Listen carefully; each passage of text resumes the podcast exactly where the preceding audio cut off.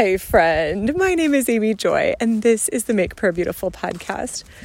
Recently, I was studying Jesus and his temptation, and the Ignatian Spiritual Exercises guide that I was going through had this really interesting line where it said something like, if you have a desire and you feed it, it increases, but if you starve it, then it will shrink to the point where you can manage it through whatever practical life skills and diligence or something like that.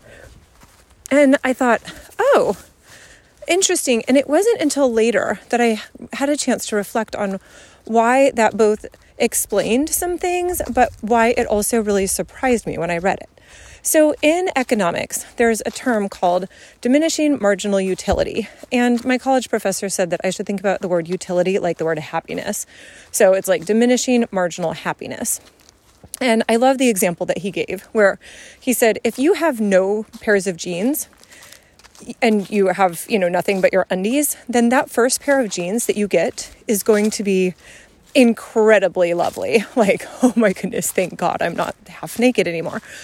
And so that one gives you the most marginal utility, the most uh, happiness.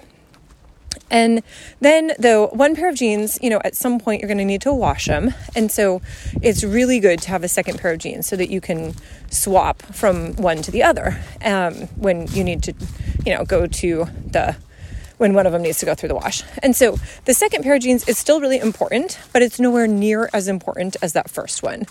And then what about the third pair of jeans? You know, maybe you need a third pair for um, some fancy event that you're going to. So this third pair is going to have a little bit of bling on it.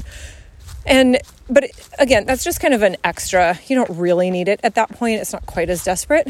And, and so it goes. I mean, then you're like, well, I need skinny jeans because skinny jeans are in right now. And I need bell bottoms because I'm going to a sixties throwback party. You know, each one of these jeans, they might have a purpose in your life, but you're not going to get anywhere near the same level of happiness as from that first one. So that's diminishing marginal utility. Well, so what you might expect then in the realm of the spirit is something similar, kind of like diminishing marginal utility of the spirit.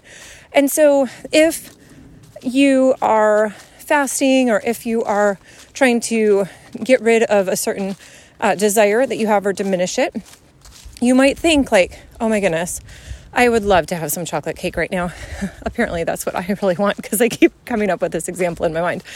So chocolate cake sounds so yummy. So I will have chocolate cake and then I will have one slice and then that will satisfy me. And I will know that every slice of cake after that will give me less happiness. And so I will just be sated and everything will be really good. But if what that Ignatian guide said is true, that when we have a desire, if we uh, satisfy the desire, then that desire increases in strength, then it's actually the opposite in the realm of the spirit, that when we satisfy something, that we want more of it. And, you know, I've I've actually thought about this quite a lot, because one of the things that I think Bill Johnson and other saints who are older and who have been faithfully walking with God for a long time is they will say things like, my hunger for God is unsatiable at this point. Like, I am so hungry for God. I cannot get enough of him. And there is a part where I'm like, yeah, but if you hunger and thirst for righteousness, it says in the scriptures that you're going to be filled. So I kind of don't understand it. But Bill Johnson has said something similar where it's like, if, or not similar to that particular beatitude, but just that sense of like, in this realm of the spirit, the more you hunger, the more your hunger increases. But I don't think it's because you're not satisfied. I think it's because you're so satisfied that you just want more of what the Lord is offering. And so I've been thinking about this because I'm curious if this actually echoes in your own life. If it's like, wow, I desire something. If I give into that desire, I'm going to want more of it, not less. So, Lord, I come to you. I really have not thought a whole lot about desires or about uh, really the things of the spirit that we might long for.